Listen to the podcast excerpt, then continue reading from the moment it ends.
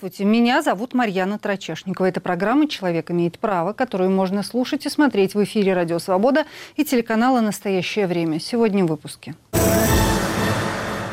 Причем здесь Путин? Политические убийства в современной России. Самарское дело или самарское чудо. Суды отменяют приговоры по сфабрикованным делам о наркотиках. Россияне хотят окончания войны, но в него не верят – новый соцопрос проектов «Хроники» и «Экстрим Скан».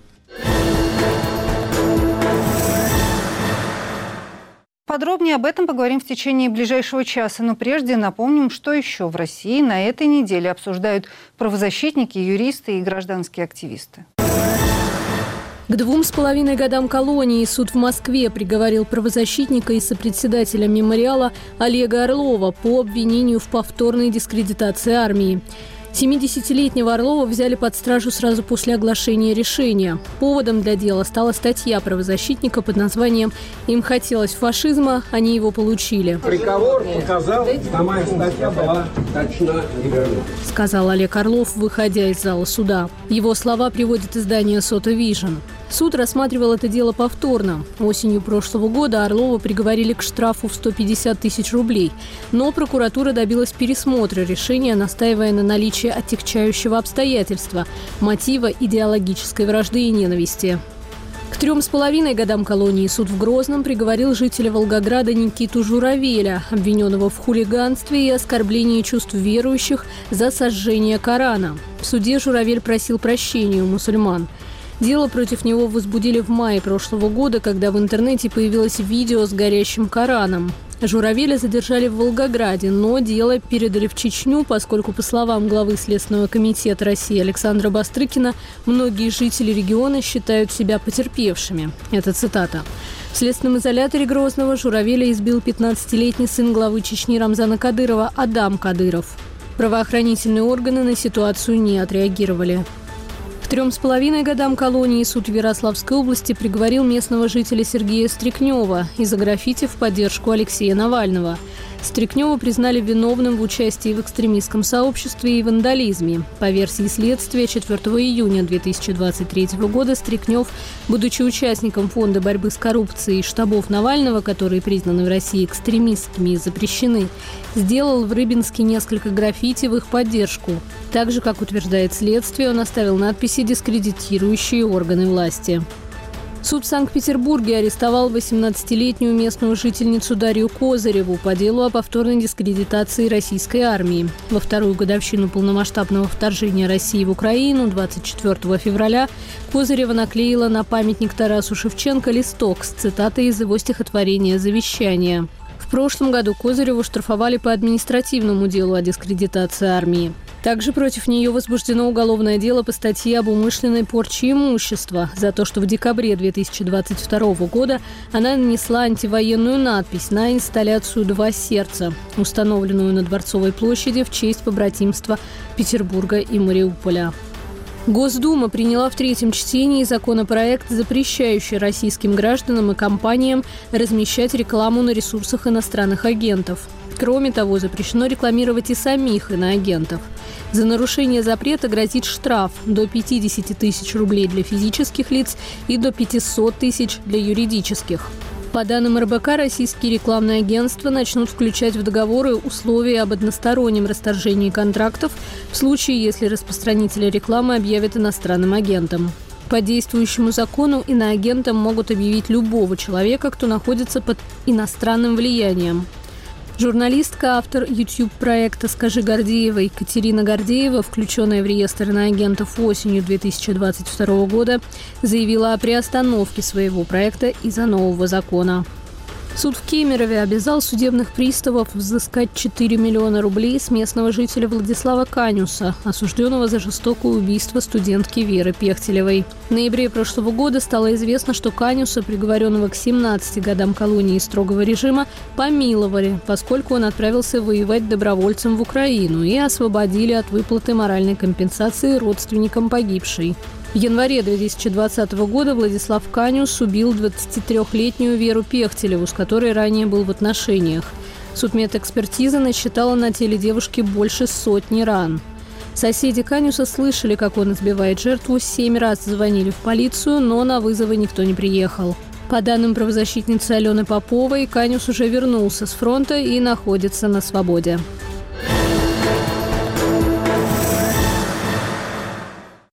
Соратники Алексея Навального на днях заявили, что политика могли обменять в ближайшее время на киллера Вадима Красикова. Красикова называют агентом российских спецслужб, он отбывает наказание в Германии. Но, по утверждению лидеров фонда борьбы с коррупцией, оппозиционера убили как раз для того, чтобы сделка по обмену не состоялась. Если эту версию удастся доказать, смерть Навального встанет в длинный список политических убийств современной России.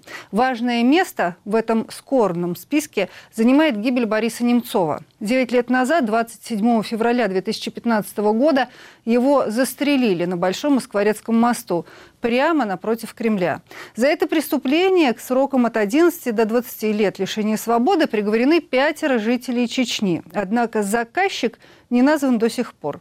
О политических убийствах в России и качестве их расследования расскажет Роман Перл. Сразу несколько политических смертей в России так или иначе связаны со взрывами жилых домов в 1999 году, когда Владимир Путин только готовился стать президентом страны. Журналист и депутат Госдумы Юрий Щекочихин расследовал попытку подрыва многоэтажки в Рязани, которую российские спецслужбы объявили учениями. Летом 2003-го он почувствовал себя плохо и вскоре скончался – его коллеги из «Новой газеты» рассказывали, что за две недели 53-летний Щекочихин превратился в глубокого старика. Они пытались добиться расследования, но журналистов не подпускали к телу, а важные медицинские документы один за другим исчезали. Спустя годы образцы тканей были отправлены в Европу. Специалисты предположили, что Щекочихина отравили талием. Через три года после смерти Щекочихина был убит соавтор книги «ФСБ взрывает Россию» Александр Литвиненко. Он бежал в Великобританию еще в 2000-м из-за возбуждения против него ряда уголовных дел. Литвиненко почувствовал себя плохо после встречи с бывшим работником Главного управления охраны Андреем Луговым и его партнерами. Больше трех недель британские врачи пытались его спасти. Сперва подозревали отравление талием, потом стало понятно, что в организм попало радиоактивное вещество – Лишь после вскрытия удалось установить, что был использован полоний-210. По версии Скотланд-Ярда, Литвиненко отравил Андрей Луговой, который впоследствии стал депутатом российского парламента. Позже Высокий суд Лондона определил, что за убийством стоит ФСБ, которая действовала с одобрения директора службы Патрушева и президента Путина. За несколько недель до отравления Литвиненко в лифте своего дома была застрелена журналистка «Новой газеты» Анна Политковская. Она расследовала похищение людей в Чечне, рассказывала о пытках и вымогательствах со стороны силовиков. Написала книгу «Россия без Путина». В 2004-м Политковская попала в больницу с диагнозом отравления неизвестными токсинами. Главред Новый Дмитрий Муратов рассказывал, что взятые у Анны анализы были уничтожены. Сама журналистка утверждала, что ее пытались отравить сотрудники ФСБ. Политковская была убита 7 октября 2006 года, в день рождения Владимира Путина. Следствие обвинило в совершении преступления чеченского криминального авторитета Лома Лигой Тукаева и его племянников – Коллегия присяжных со второго раза признала их виновными. Шеф-редактор «Новой газеты» утверждал, что Гайтукаев и один из его племянников Джабраил Махмудов являются агентами ФСБ. В череде политических убийств нельзя забывать о правозащитнице сотруднице Грозненского мемориала Наталье Эстемировой, погибшей в Ингушетии. ЕСПЧ признал, что российские власти не провели надлежащего расследования. О правозащитнике Тимуре Куашеве, чье тело было найдено со следами отравления. В 2021-м расследование Беллингкэт и Инсайдера показало, что к убийству Куашева причастна вторая служба ФСБ, участвовавшая в отравлении Навального. Смерть Бориса Немцова стала одним из самых знаковых политических убийств в нынешней России. Последовательный критик Путина был застрелен у стен Кремля 27 февраля 2015 года. За это преступление осуждены замкомбата полка «Север» Заур Дадаев и еще четверо жителей Чечни. Во время визитов членов общественной наблюдательной комиссии Дадаев утверждал, что его пытали, требуя принять вину на себя. В показаниях есть упоминание Руслана Геремеева, родственника сенатора Сулеймана Геремеева, которого считают близким соратником Рамзана Кадырова. Следствие не допросило этого свидетеля. Его под охраной чеченских силовиков увезли в Чечню, откуда он уехал за пределы России. Каждый год в российских городах проходили марши памяти Бориса Немцова. В 2021-м шествие было отменено из-за коронавирусных ограничений, а после начала войны в Украине власти стали объявлять незаконными любые оппозиционные мероприятия. Народный мемориал Немцова находится на Большом Москворецком мосту. Коммунальщики регулярно его разрушают, но всякий раз он появляется заново, как напоминание о том, что когда-нибудь заказчики политических убийств будут названы. Это программа «Человек имеет право». Меня зовут Марьяна Тарачешникова, и на связи с нашей студией адвокат Вадим Прохоров. Вадим Юрьевич, здравствуйте.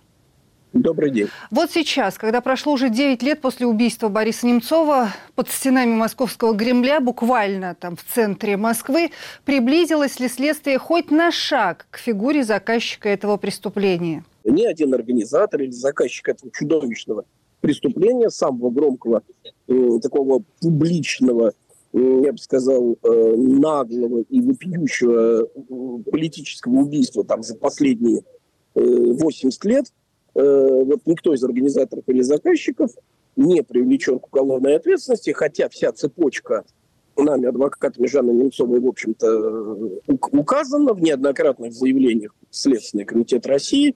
И, кстати сказать, туда я лично представил материал уголовного дела, которое пока еще формально продолжается э, в отношении неустановленных организаторов убийства. Я представил туда э, протокол Э, опроса мной как адвокатом свидетеля Ахмета Закаева, где, собственно говоря, из его показаний становится ясно, что цепочка длится, собственно, непосредственно до самого Владимира Путина. Вот никто не допрошен, хотя э, и не привлечен к ответственности, хотя цепочка не представляет больших сомнений. Это вот группа исполнителей, над ними Руслан Геремеев, далее братья Делимхановы, Адам Алибек, Рамзан Кадыров вместе со своим дружком э, Виктором Золотовым, руководителем Росгвардии, ну, а стоял, конечно, за всем за этим и начало этому было положено э, еще в э, далеком декабре э, 2011 года.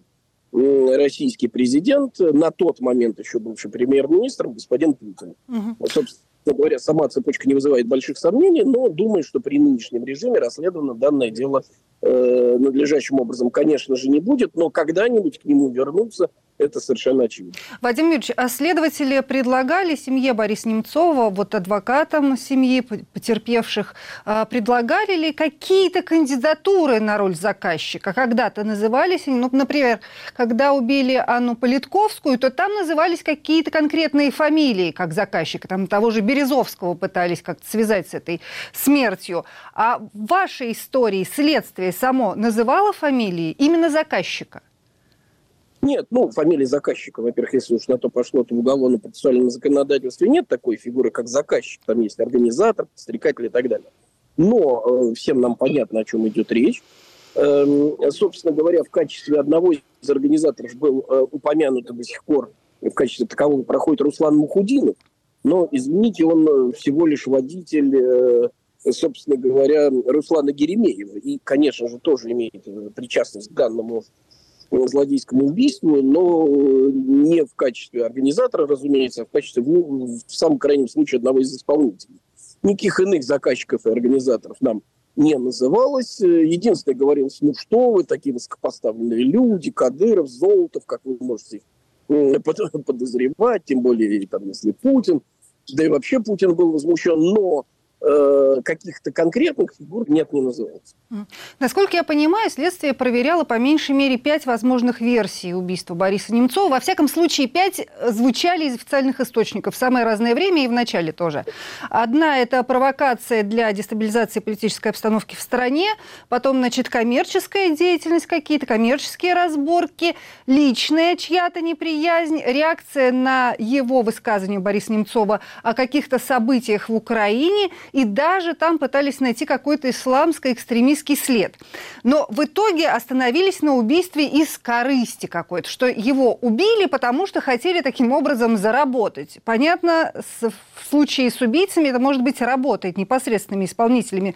А заказчику-то какая с того выгода? Ну вот это как раз тот вопрос, который мы и ставили неоднократно и в ходатайствах на имя руководителя следственной группы, потом уже в суде непосредственно. Все дело в том, что следы вот этих пяти версий очень слабо прослеживаются в тех 63 или 64 томах дел, которые поступили в суд после судебного разбирательства. Их стало, если мне память не изменяет, 98. Вот отработка этих, этих версий там прослеживается, мягко говоря, слабо. Ну, хотя, да, где-то публично это заявлялось. Э, действительно, вы правы. Э, обвинение было сформулировано вот этой части исполнителей, которые были привлечены к ответственности и осуждены на длительные сроки заключения как эм, убийство, совершенное группой лиц э, из корыстных побуждений, и считается, что им предложили за убийство крупную сумму денег. Само по себе, в общем-то, это не противоречит фактическим обстоятельствам дела. Но вот у заказчика и организатора, которые, во-первых, а, не установлены следствием, во-вторых, в любом случае имеются. И, э, кстати, по самой формуле обвинения, вот этим пятерым обвиняемым, там нет никаких сомнений, что, за, что какой-то организатор все-таки был. Вот у этого организатора что, эти деньги лишние, э, которые предлагались э, исполнителям за убийство? Вот этот момент никоим образом и никак действительно не оговаривался.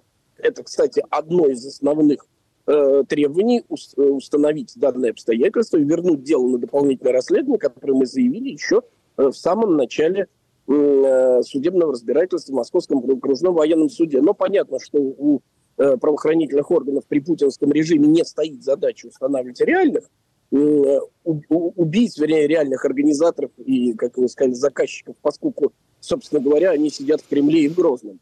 Поэтому данный вопрос по сути, не рассматривался, что и говорит о том, что убийство, конечно же, никоим образом не раскрыто, а э, виновные большей своей частью не привлечены к уголовной ответственности, ну, разумеется. Вот, кстати, о нераскрытых убийствах. Я помимо убийства Бориса Немцова насчитала еще по меньшей мере пять заметных политических убийств в России в 2000-х годах, которые по-прежнему остаются нераскрытыми. То есть там э, не названы организаторы, не названы причины, может быть, иногда найдены э, исполнители. Это вот начиная с убийства в 2002 году губернатора Магаданской области Валентина Цветкова, его средь бел дня в центре Москвы убили на Арбате, и заканчивая ну, бывшим... Арбате, по-моему, да. Да, и заканчивая бывшим депутатом Госдумы полковником Русланом Ямадаевым. Его, кстати, тоже убили днем и тоже неподалеку от э, Арбата, на Смоленской площади в Москве в 2008 году. А, остаются нераскрытыми убийства журналистов Пола Хлебникова, Анны Политковской, правозащитницы Натальи Стемировой. Кто-то до сих пор эти дела расследует в принципе? Или когда вот глухарь, то глухарь? Нет, ну вы понимаете, давайте, во-первых, сразу определимся. А властям оно надо, если самые высокопоставленные лица страны и стоят за этими убийствами. Разумеется, э, как в той грустной шутке, что при расследовании главное не выйти на самих себя. Вот этого они уж точно допустить не могут. Значит, что касается формальной стороны вопроса, то э, э, э, предварительно расследование в отношении неустановленных на сегодняшний день организаторов убийства Немцова формально продолжается. Мне в адвокатский офис в Москве периодически приходит бумага за подписью начальника следственной группы генерала Николая Тутевича о том, что расследование продлено еще на три месяца, или там еще на три, или на ну, там, четыре месяца. И вот периодически приходят эти бумаги.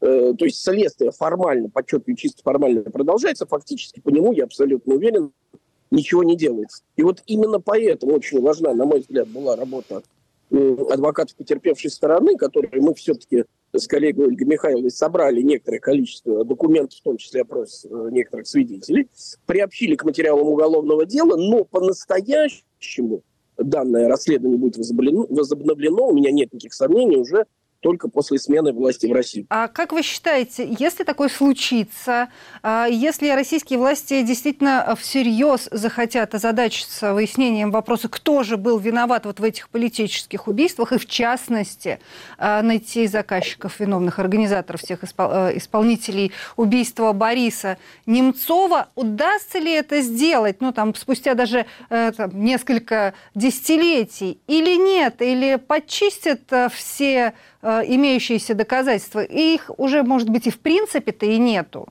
Ну, что касается дела об убийстве Бориса Немцова, то там, с моей точки зрения, все более-менее ясно, ясна вся цепочка, ясны более-менее все обстоятельства по делу. До сих пор, кстати сказать, журналисты-расследователи, в частности Михаил Маглов, такой замечательный расследователь, который сейчас находится в Вильнюсе, проводит работу с имеющимися материалами. Мы устанавливаем все новые и новые имена исполнителей – а возможно удастся установить еще и новые имена организаторов, хотя главные организаторы и заказчики нам известны уже и без этого. У меня нет никаких сомнений в том, что цепочка это тянется к э, Владимиру Путину, но для того, чтобы это понять, необходимо прочесть показания свидетеля Ахмета Закаева, которые были опубликованы несколько лет назад в одном из журналов, в журнале New Times, и там более-менее подробно описана данная ситуация, что еще в декабре 2011 года впервые встал вопрос – об устранении четырех лидеров оппозиции, э, что э, э, по показаниям Закаева Гарри Каспаров и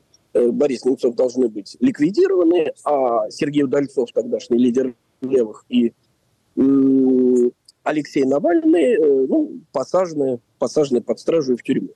Ну, собственно говоря, план во многом выполненный, во многом даже перевыполнен, как грустно, не грустно это констатировать.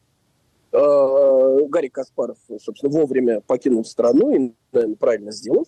Э, Немцова действительно убили, но несколько потом, потому что, по мнению Закаева, именно Олимпиада помешала быстро и оперативно выполнить этот план, а потом к нему, к этому плану вернулись по инициативе уже Кадырова после того, как Немцов в апреле 2014 э, года после начала агрессии в Украине Э, и оккупации Крыма э, сказал инвективное слово в адрес господина Путина. Это известно, это, видео, это запись есть до сих пор на YouTube. И вот после этого было возобновлено, собственно говоря, подготовка к убийству. Консультировались ли дополнительно с Путиным вот тогда, в 2014 году, или э, предполагалось, что еще в 2011 все обсудили? Это детали, которые требуют дополнительного э, значит, прояснения. Но вот ситуация такова, как есть. Это то, что теперь есть в материалах дела, еще раз подчеркиваю, что вот эти э, показания Ахмеда Закаева э, мне удалось приобщить к материалу уголовного дела, и они теперь э, навсегда вошли в это уголовное дело выделенное. К ним еще предстоит вернуться, но они свободны для всеобщего обозрения на сайте журнала New Times. Ну, правильно ли считать, с вашей точки зрения, э, именно Владимира Путина, президента Российской Федерации, виновным и в убийстве Бориса Немцова, и в смерти Алексея Навального при невыясненных до сих пор обстоятельствах, и в убийствах Анны Политковской, Пола Хлебникова и других политических убийствах, которые происходили во время правления президента Владимира Путина? Ну, вы привели несколько достаточно разных все-таки кейсов скажем так. Да, я безусловно считаю, что политическую ответственность в целом, безусловно, несет Владимир Путин за все эти убийства. Но что касается его э, возможной роли как э, инициатора или организатора, или там заказчика, то наиболее близко это, я считаю, может быть применено к кейсам э, убийств Бориса Немцова и Алексея Навального. Вот здесь, конечно же, роль Э, Путина сложно недооценить. Адвокат Вадим Прохоров был на связи с программой «Человек имеет право». Спасибо большое, Вадим Юрьевич. Всего доброго.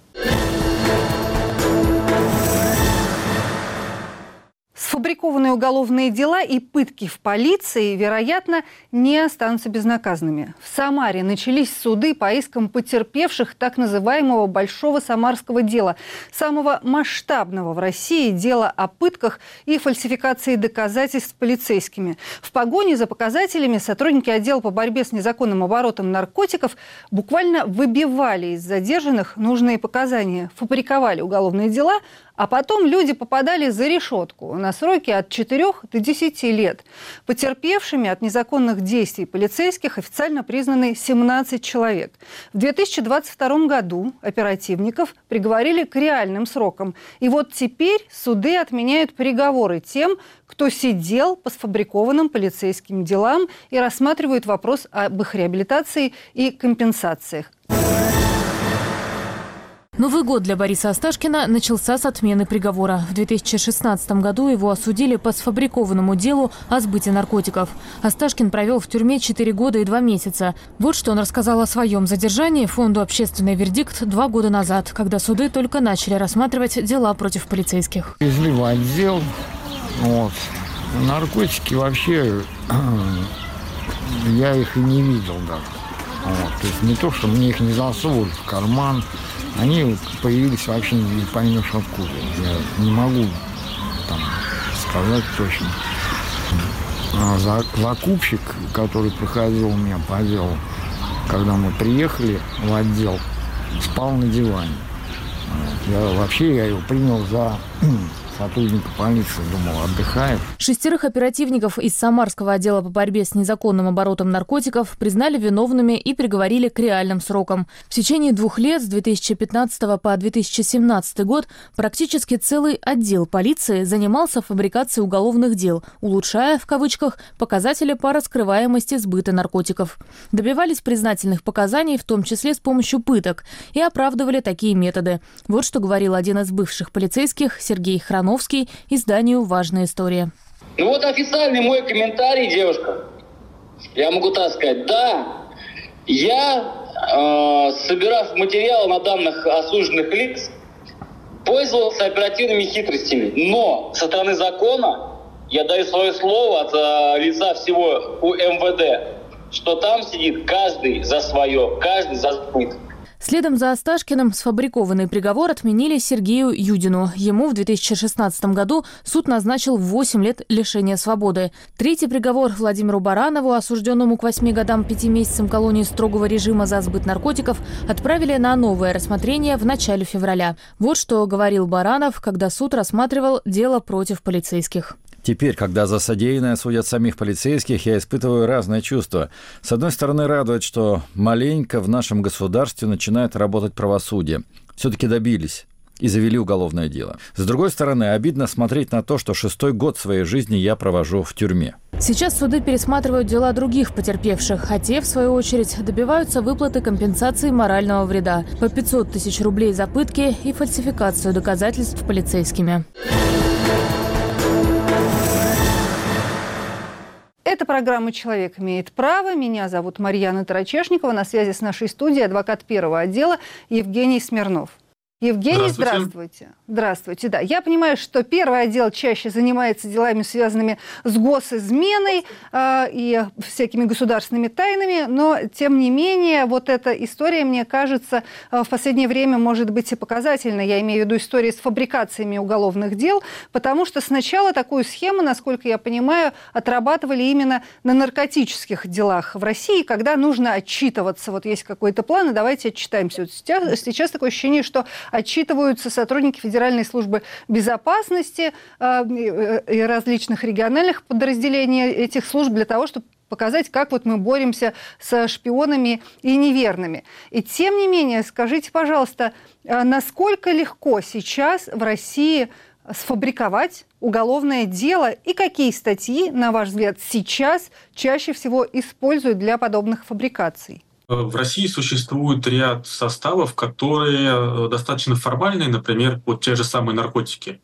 Э, по ним существует еще и отчетность перед вышестоящим руководством, и сфальсифицировать такие уголовные дела не представляет никакого труда. Мы все помним, как э, легко было привлечь уголовной ответственности Голунова, которому буквально подбросили наркотики и обвинили его э, в чуть ли там не в изготовлении, не в сбытии наркотиков в, круп, в крупном размере.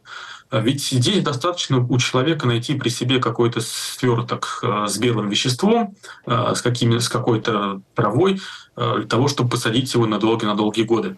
А вообще случаи фальсификации, провокации, мы, если посмотреть на практику, мы их увидим во, на, наверное, в каждом составе, который требует палок, так называемой отчетности перед руководством. Мы Наверное, каждый водитель сталкивался с э, фальсификациями, с провокациями сотрудников э, ГИБДД на дороге, э, которые искусственно заставляли водителей нарушать ПТД и таким образом отчитывались перед руководством о, том, сколько административных правонарушений они выявили. К концу Сейчас квартала самое... обычно усиливалась такая активность. Да, да, перед отчетностью им нужно э, было э, в определенное время сдавать отчетность, и чтобы ее подбить под конец отчетного периода, они выходили на дороги и устраивали такие провокации, чтобы э, улучшить показатели своей работы. Сейчас то же самое происходит с делами связанными вот с войной в Украине, как правило, это дела государственной безопасности. Мы видим э, огромное количество ну, фактически провокации по делам о государственной измене, о терроризме, о диверсиях, об участии в деятельности террористических организаций, экстремистских организаций, конфиденциальном сотрудничестве. Здесь, знаете, э, доказательственная база, она в этих делах, как правило, практически никакая. Это лишь переписка с, каким-то, с каким-то человеком э, в лучшем случае. И сфальсифицировать это, спровоцировать человеком такую переписку очень легко. Ну, например, э, вам может написать в Телеграме э, какой-то человек, вести с вами разговоры на общеполитические темы, узнав, задавать вам те вопросы, которые э, требуются для возбуждения уголовного дела, и спустя неделю-две вас могут задержать каком-нибудь э, в публичном месте, посмотреть ваш телефон, найти эту переписку и привлечь к ответственности. За то, что вы, например, совершенно... хотели перейти на сторону врага. Перейти на сторону врага, да, совершить какой-нибудь э, теракт или диверсию в России, либо все вместе это сделать. В последнее время они вообще, они, имею в виду сотрудники спецслужб, видят идеальную совокупность э, практически во всем. То есть, э, если раньше вменяли один состав, то теперь вменяют два, три, четыре, пять, а то и больше, больше составов буквально по одной переписке. Угу. То есть правильно я понимаю, что э, если раньше, ну вот тем же самарским э, наркополицейским нужно было прикладывать какие-то определенные усилия для того, чтобы сфабриковать вот это вот э, уголовное дело, то сейчас для того, чтобы, например, сфабриковать дело, э, которое так или иначе попадает э, под уголовную ответственность, там, связанную с государственной изменой, практически и трудиться особенно не нужно. Это все гораздо проще и быстрее штамповать. Я бы не сказал, что и самарским полицейским это было сделать сложно. А, ловишь человека на улице, который как-то внешне а, вызывает подозрения, а, выбиваешь из него пытками в признании в преступлении, подкладываешь ему какие-то наркотики, и все, дело готово. Дальше его уже расследуют. Сотрудники ФСБ просто занимаются таким чесом по социальным сетям, по мессенджерам, чесом людей, которые не согласны с проводимой политикой и провоцируют их разговорами на как бы на формальное совершение преступления, как они, как они это считают, mm. как считают сотрудники правоохранительных органов российских. Скажите, пожалуйста, на ваш взгляд, вот такой э, конец истории, как в Самарском деле, когда значит, те, кто фабриковал дела, наказаны, получили реальные сроки, те, кто по вине этих полицейских отсидел свои сроки, реабилитированы, это скорее исключение из правил? Это это крайне-крайне редкий случай. То, что это произошло, это скорее можно назвать, назвать чудом. Все примерно понимают э, уровень э, фальсификации, количество провокаций по наркотическим делам. И единичные случаи по стране, когда за эти действия привлекают сотрудников правоохранительных органов. Если говорить уже о более серьезных делах, таких вот как связанные с государственной безопасностью, которые ведут сотрудники ФСБ, то в новейшей истории случаев э, привлечения их за это к ответственности просто нет. Это государственная политика, по этим делам э, отчитываются перед э, первыми лицами страны, и сами первые лица страны приводят эту статистику в своих выступлениях. Они фактически оправдывают проводимую политику, политику тем, что в России находится в кольце врагов, что в России огромное количество шпионов находится и так далее и тому подобное. Это ведь риторика в речи того же Путина э, слышна постоянно на протяжении последних 15 лет. Но и в этих обстоятельствах выходит, что вот эта поговорка, что был бы человек, статья найдется, она актуальна как никогда и работает. И не просто работает, она набирает обороты. Количество вот э, по моим, по моим внутренним ощущениям, что количество дел о госизмене, которые так или иначе связаны с провокацией за последний год, это не единичный случай, это десятки. Я думаю, что, наверное, э, более 40 дел э, это, наверное, тот минимум, который связан с провокацией за прошлый год. Дело государственной измене, по которой сроки предусматривают до пожизненного лишения свободы. Угу. Вот вы уже несколько раз в течение нашего разговора повторили слово «провокация». Насколько я помню, некоторое время назад И Пленум Верховного суда Российской Федерации, и даже, по-моему, Европейский суд по правам человека, когда Россия его еще слушала, высказывался э, на счет провокаций как раз по наркотическим делам, что нельзя привлекать к ответственности человека, что прово... нельзя человека провоцировать, значит, где-то доставать наркотики, получать наркотики, хранить наркотики. Нельзя доводить э, такие дела до суда, но потому что это просто находится вне правового поля. Сейчас уже речь идет о провокациях, связанных с государственной изменой. И логично было бы предположить, что это тоже делать нельзя, но почему никогда правоохранительные органы, исполнители, особенно не обращали на это внимание? Почему до сих пор для них провокация – это одна из э, самых работающих э, таких уловок для создания отчетности и новых дел? Здесь две причины. Для сотрудников, во-первых, это удобно. Им не нужно действительно ходить искать тех людей, кто э, совершает какие-то взрывы э, в Российской Федерации, там, не знаю, пускает поезда под откос. Им достаточно спровоцировать человека на то, чтобы он пошел сделать э, вот какое-то предусудительное деяние и по пути его задержать. То есть, когда мы видим, что человека задерживают там по пути на место совершения преступления, это в 90% случаев будет провокацией. Его просто спровоцировали туда пойти, например, что-то сделать, либо даже просто спровоцировали пойти в какое-то место э, по другим причинам. А остальное уже сотрудники допишут. А во-вторых, почему это возможно? Потому что судебная система никоим образом не препятствует привлечению людей за провокации. Все прекрасно в процессе понимают, что привлекаемое лицо ну, жертва провокации. Здесь не нужно иметь семи пядей во лбу, здесь не нужно быть лингвистом для того, чтобы просто прочитать переписку между ними и увидеть, что человека спровоцировали. Ему первому написали. Э, сами э, вот эти э, лица, которых э, сотрудники ФСБ называют представителями иностранного государства, они сами начали раз, разговор на эту тему.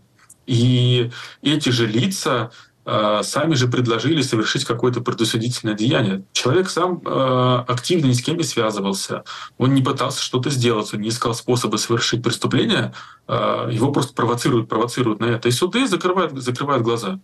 Они, конечно, закрывают глаза. Они а почему? Не... Слабак сам виноват? Или не хотят связываться, там, ну, в данном случае, с Федеральной службой безопасности, или что?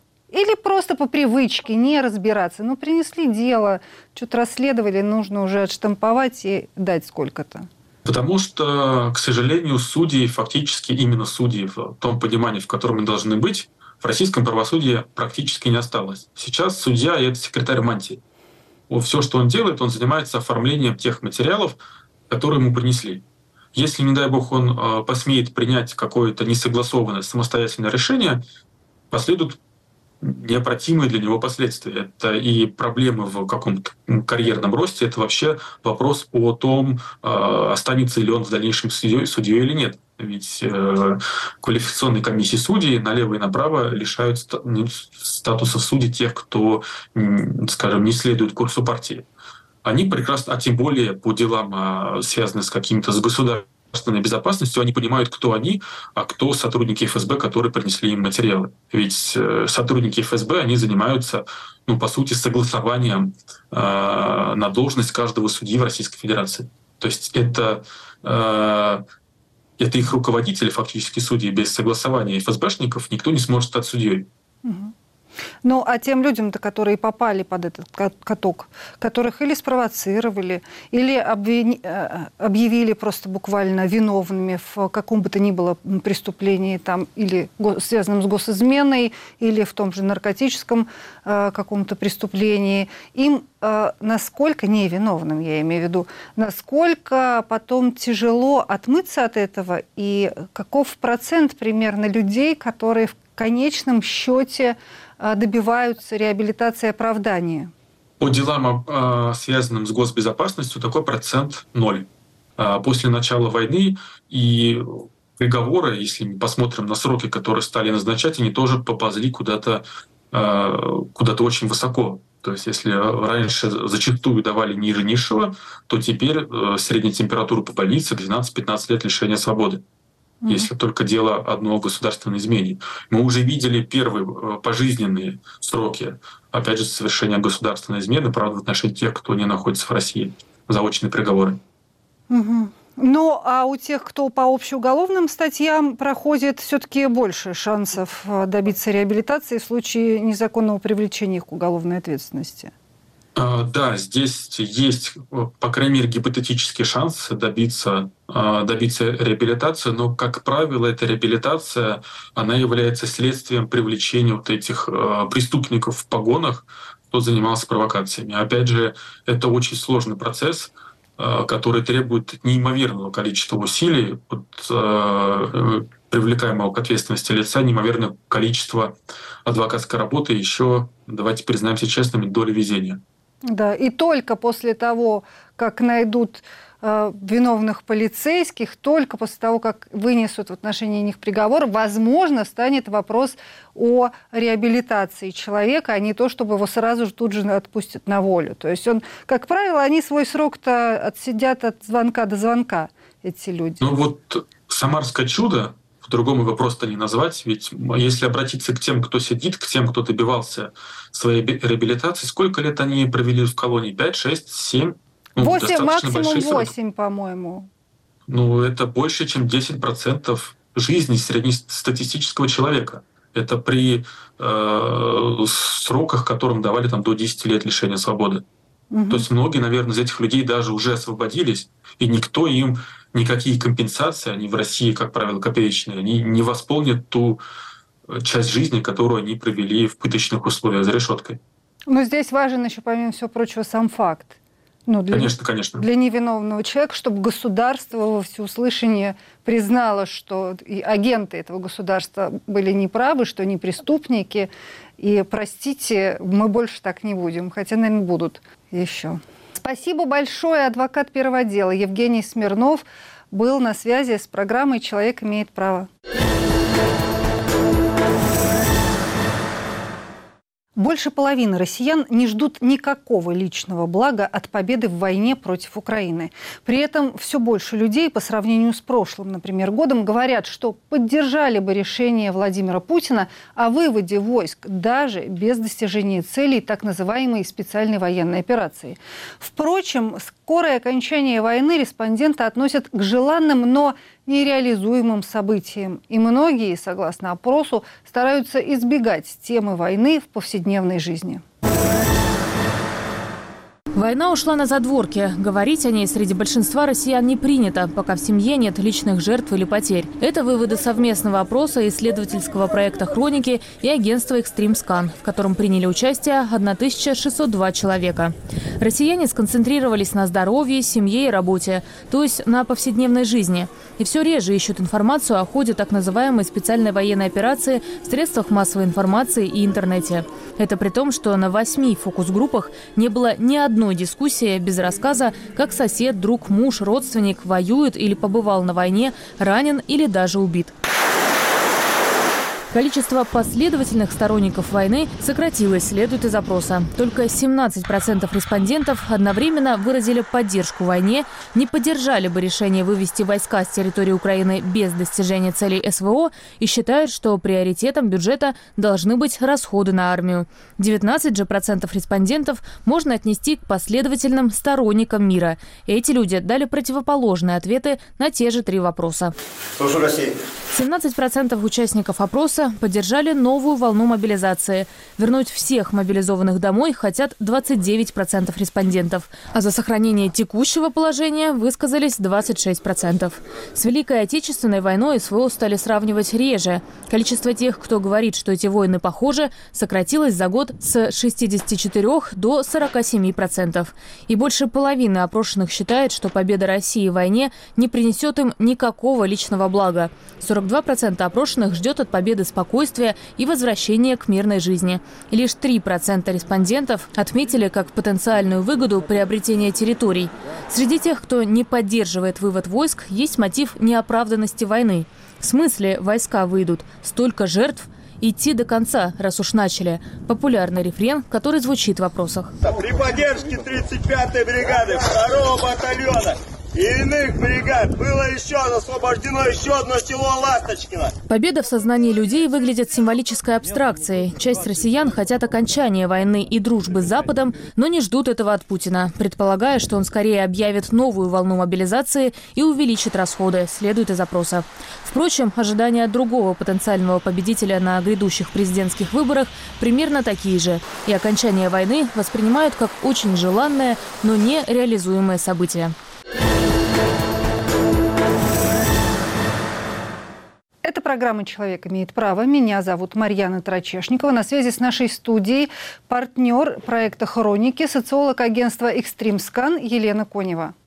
Елена, здравствуйте. Здравствуйте. Часто можно слышать, что провести какое-то релевантное социологическое исследование в настоящее время невозможно в России просто потому, что там высокий уровень репрессий, идет война, люди запуганы, они не будут откровенно отвечать э, на вопросы о том, что они думают о текущих э, событиях. Почему результатам вашего исследования все-таки можно доверять? Реально это действительно сложно, с одной стороны. С другой стороны, э, ну, мы тоже набирали за это время опыта, и мы непрерывно анализируем э, всю статистику, э, как люди, на каком вопросе, а вначале какие люди отказываются. Мы фиксируем, по крайней мере, там пол и возраст, если не успели назвать мы анализируем, на каком вопросе. То есть вся анкета, которая проходит, а, она имеет полную статистику. То есть на этом вопросе у нас столько-то отвалилось от, от, от, от нашего процесса а, интервьюирования, на, на этом столько-то. И вот мы как бы все время смотрим, как это, как, как это получается. То есть мы э, непрерывно экспериментировали, как бы сейчас примерно понимаем, например, в каком месте нужно ставить там, наиболее сенситивные вопросы. Мы, зада... мы ищем форматы вопроса. Например, вот основной такой, ну, мы его даже называем нулевым, основной вопрос, э, связанный с, поддержите, с поддержкой э, специальной военной операции, поддержите вы или не поддержите, мы практически сразу начали добавлять в альтернативы не только поддержите или не поддержите специальную войну, поддерживайте специальную военную операцию, но и или вы затрудняетесь ответить, или вы не хотите отвечать на этот вопрос. Это вот был, был наш такой как бы, прием, который нам очень помог, потому что мы сразу увидели, мы сравнивали э, первые наши результаты, когда не было этих альтернатив, и мы видим, что э, мы дали людям легальную, нормальную возможность как бы уйти в позицию, например, я не хочу отвечать на этот вопрос. Но поскольку мы задаем много вопросов, мы можем видеть, что действительно, э, вот, например, в позицию «я не хочу отвечать на этот вопрос» уходят именно люди, которые э, не поддерживают специальную военную операцию. Словом, вы учились, да, знаете, выверяли да. методики, и сейчас можно а, говорить да. о том, что знаете, результаты самое, релевантны. Абсолютно. Самое главное, это, во-первых, мы анализируем динамику как бы, то есть важны не только прямые показатели, но еще как бы динамика. Мы ее можем объяснить, в связи с чем, например, изменяется поддержка, а, поддержка войны. Давайте, Елена, давайте теперь по существу.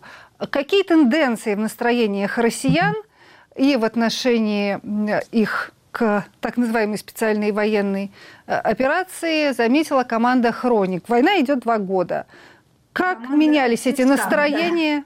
За два года? Ну, у нас два года войны, и, конечно, они были неравномерными, и у нас как бы у войны существует несколько фаз отношения к ней, и как каждая фаза характеризуется, как бы сказать, ну, своими характеристиками. То есть вначале люди все испытали шок, без, без исключения. И затем э, произошло такое, э, ну, как бы, такая поляризация, которая, которая продолжает, продолжает развиваться, и она, и она нарастает.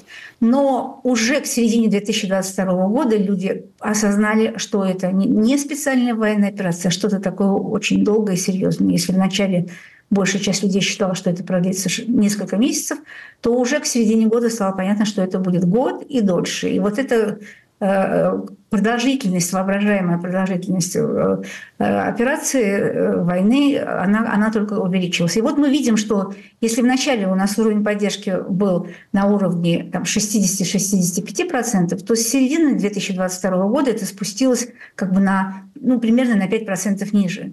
То есть как бы люди уже, уже все показатели в районе 50, 55%. Наиболее серьезным фрустратором а, является, конечно, материальное проявление войны, и это мобилизация.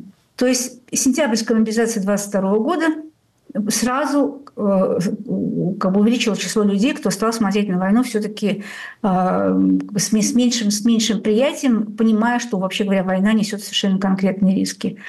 А такое же снижение было, когда принимались поправки в закон о, о воинской обязанности, и э, э, осенняя кампания призывная, казалось бы, такая стандартная, ну, обычная, то есть каждую осень и весну у нас это происходит, но поскольку она уже э, она была уже в особых обстоятельствах, это было, это, к этому времени сформировалось понимание, что уйти, уйти на, на, э, как бы на, на войну, начать эти, э, эту как бы свою военную карьеру в Украине и, и вернуться не так-то просто. То есть движение жен к этому времени уже стало, как бы, ну, начинало набирать какие-то обороты. Поэтому при, осенний призыв 2023 года воспринимался уже ну, просто как опасное, как опасное э, для, как бы рискованное для людей событие. Оно, кстати говоря, оно протекало уже гораздо более организованно, гораздо более жестко.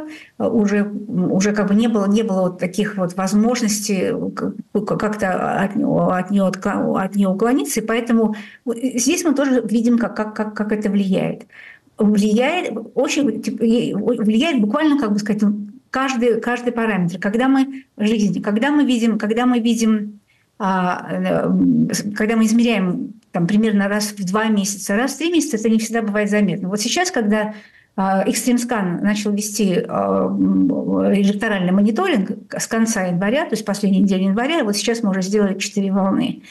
И в каждой этой волне мы задаем вопрос об отношении к специальной военной операции поддержки и об отношении к выводу войск. Вот такие два наших базовых вопроса для аналитики. Mm-hmm. Как только появился Надеждин с его антивоенной кампанией, это сразу повлияло в том числе как бы и на эти пары. У нас сократилась э, поддержка войны, и увеличилась доля людей, кто э, поддержал бы решение о выводе войск, несмотря на недостигнутые цели. Mm. Так что это вполне чувствительный показатель. Да, но тем не менее, насколько я понимаю из результатов вот того опроса, который вы провели, э, выходит, что сейчас стало больше тех людей, которые хотели бы прекращения этой спецназов... Э, спецоперации так называемой, но с другой стороны, они не верят, то есть их ожидания не совпадают с их желаниями. Они не верят, что это закончится быстро. Ну, разумеется, мы же вообще живем все время в мире нереализованных желаний. Они просто не верят в то, что это сделает Путин. Они понимают, что Путин настроен на войну, и когда, когда мы сравниваем, вот есть желание людей, что наступило, желание, пожелание того, что наступ, должно наступить в ближайший год после выборов. А, и мы видим просто очень большую разницу ожиданий электората Путина от э, и, э, электората, например, Надежды, потому что мы успели, успели измерить вот те люди, которые голосуют как бы за Надеждина, в первую очередь, это больше 80%, кто ожидает, что его такая гипотетическая ожидала, гипотетическая победа, а она принесет ту самое долгожданное перемирие, которого, безусловно, как бы все ожидают. Это не совпадение с реальностью. 50% электората Путина хотело бы снятия санкций со страны, но только 22% верили в то, что, сказать, что Путин это сделает. Просто как бы э, есть именно это расхождение. И в этом, кстати говоря, был один, одна из причин успеха Надежды состояла в том, что желания людей в гораздо большей степени совпадали э, с ожиданиями от Надеждина. Да, но а. уже и на Надеждина не понадеешься, простите за такой каламбур, просто потому да. что к выборам его не допустили. Спасибо большое. Елена Конева, социолог агентства «Экстримскан», была на связи с программой «Человек имеет право». Это была программа «Человек имеет право». Ее вела я, Марьяна Тарачешникова. До встречи в эфире «Радио Свобода» и телеканала «Настоящее время».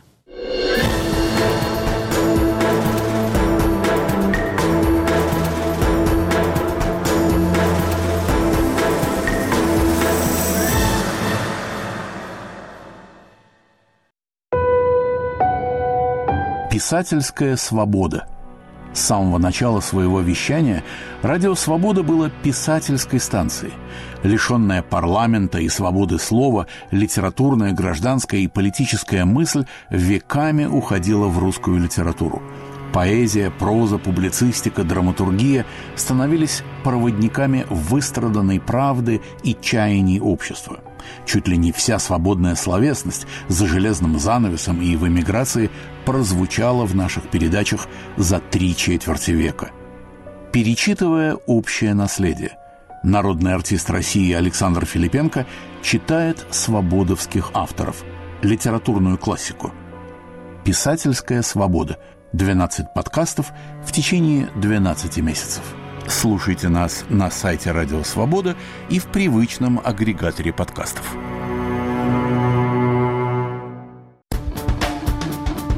Теперь Радио Свобода в мессенджерах Viber и Telegram.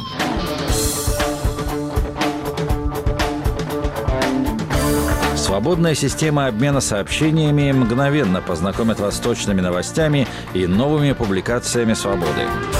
Эпоха свободной информации. Каналы «Радио Свобода» в мессенджерах Viber и Telegram.